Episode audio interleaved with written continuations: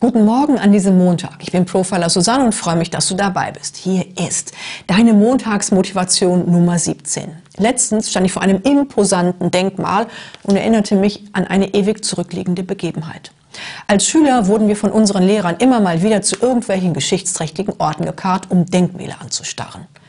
Das einzig Erfreuliche dabei war die Busfahrt, während der man allerhand Quatsch machen durfte. Und weißt du, warum diese Denkmäler so lahm für uns waren, für uns sind? Das Wort sagt es schon. Denk mal. Denk mal drüber nach. Und typischerweise denken wir immer über all die schrecklichen Dinge nach. Und ja, die dürfen sich nicht wiederholen.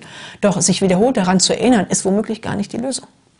Wenn wir uns andere Nationen anschauen, dann stellen wir fest, dass die ganz andere Denkmäler haben, die sie an ihre Erfolge erinnern. Und so frage ich dich, welche Denkmäler stehen in deinem Leben?